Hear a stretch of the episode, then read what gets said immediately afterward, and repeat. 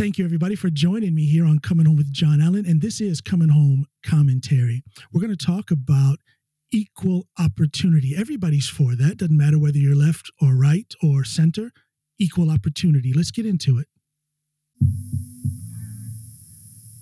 Today, I want to read something. This is a study done by the University of Arizona in 2014. Uh, so it's not quite up to date, but I think it is quite relevant. I don't think too much has changed in the, um, the few years since then.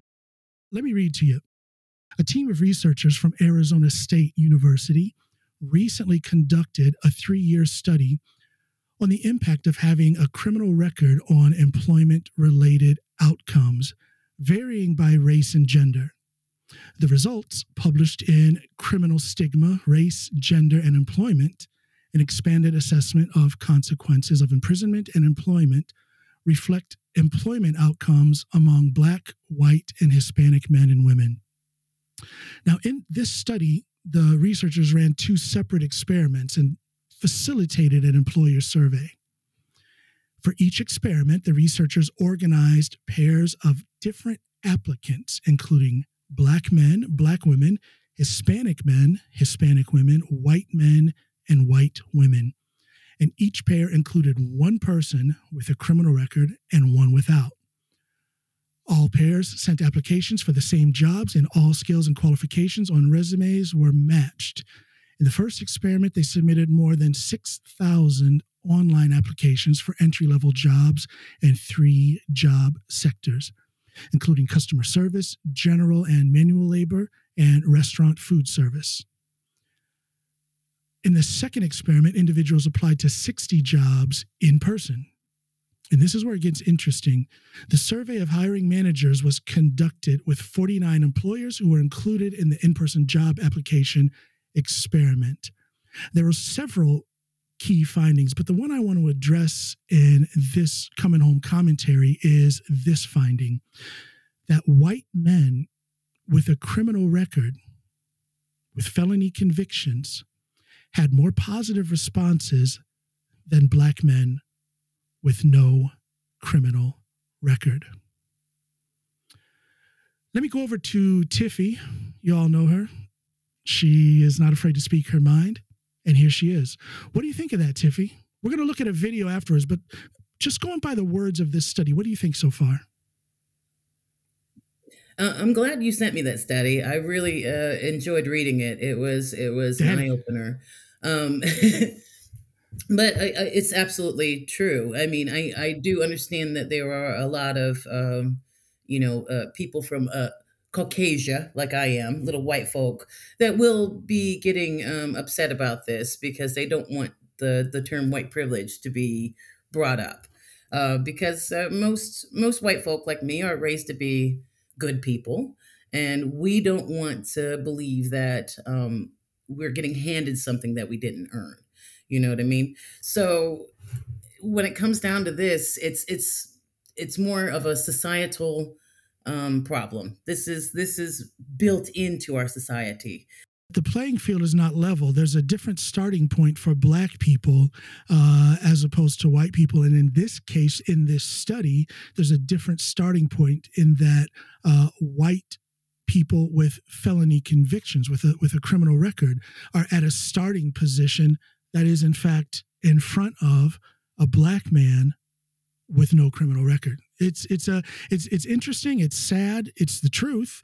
Uh, you heard the numbers I read off. It might sound kind of boring, but if people listen to the numbers I was reading off about how many participants and the way they broke up the groups, there were male, female, white, Hispanic, black, different. You know, there was a it, it was it was quite the study. Uh, there were over six thousand participants, and here's the results they came up with. Right. I mean, that was a huge starting number. So it's not like they did like a small sampling. I mean, we're talking about six thousand thousand people that they they put out into the world. So you got three thousand pairs of of uh, people, white and black and um, uh, Latino as well, I believe you said. Um, so they're all going out in the world. They're all going applying for the same jobs. They all have the same qualifications. They had the right. They had the same qualifications to get the job. They had the same uh, ability, the same car. They had everything. They had all the things needed. And I also like that they did both online job applications and in person applications. That was key. So basically, what it's saying is that the the playing field is not level. It just isn't level. Um, it's if, if all things all things considered, if everything was 100% correct, does the color of my skin affect my ability to get a job? And the answer is an emphatic yes. It is a huge yes. Yes.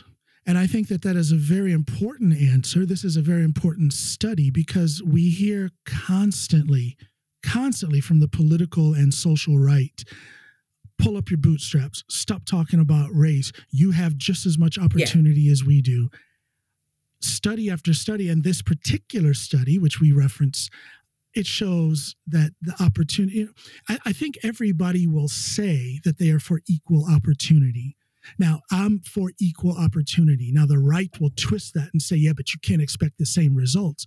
Well, I didn't say I expect the same results because after the opportunity, there comes that individual effort and and, and things like that. So I don't expect the same mm. results.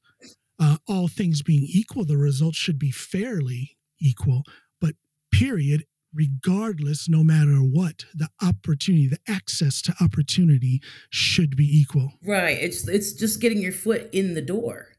And that's the problem because uh, I mean, if you get, uh, you know, if, if you get people's foot in the door, then they can show you who they are as a person. But we're talking about, I mean, if you know personalities outside of of this, it's just the fact that you showed up with your black face that you have less of an opportunity that I would coming for the same job with the same qualifications. And not only that, but it also goes as far as uh, I mean, we can go deeper into when people get pay raises. Black people are less likely to get a pay raise. Bank um, loans. But bank loans, uh, you know, car loans, anything like that. Even housing. Hello, hello.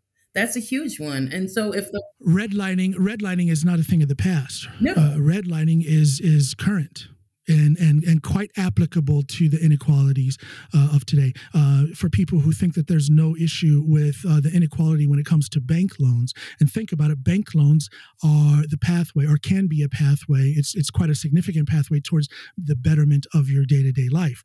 So people who don't think that there's any racism in that, any systemic or structural racism in that, they can look at the two lawsuits that are going on uh, with uh, I don't want to say the wrong bank. It sounds about right. Huge. Yeah. Hundreds of millions, if not billions, of dollars involved in these lawsuits because they have been caught. It has been proven right.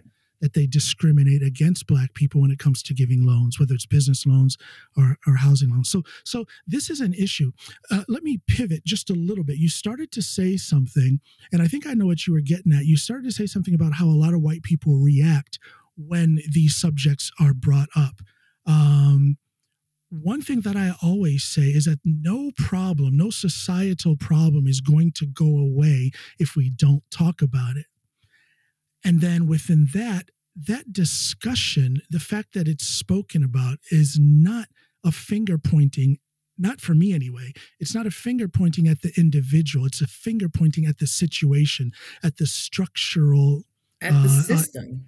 Uh, exactly. At the mm-hmm. systemic or structural inefficiency that creates or perpetuates that problem. It's not a personal finger pointing, a personal blaming. No, no.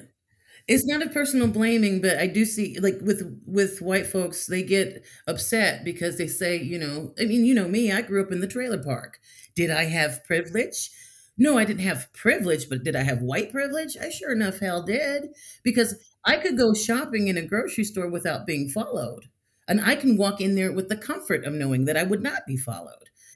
Um, I can I can get pulled over by the cops and and not be afraid that you know they're going to tell me to step out of the car, that kind of thing. So I do have white privilege. I don't have financial privilege, but I do have the opportunities that Black folk don't have. I do have the opportunities of getting the job.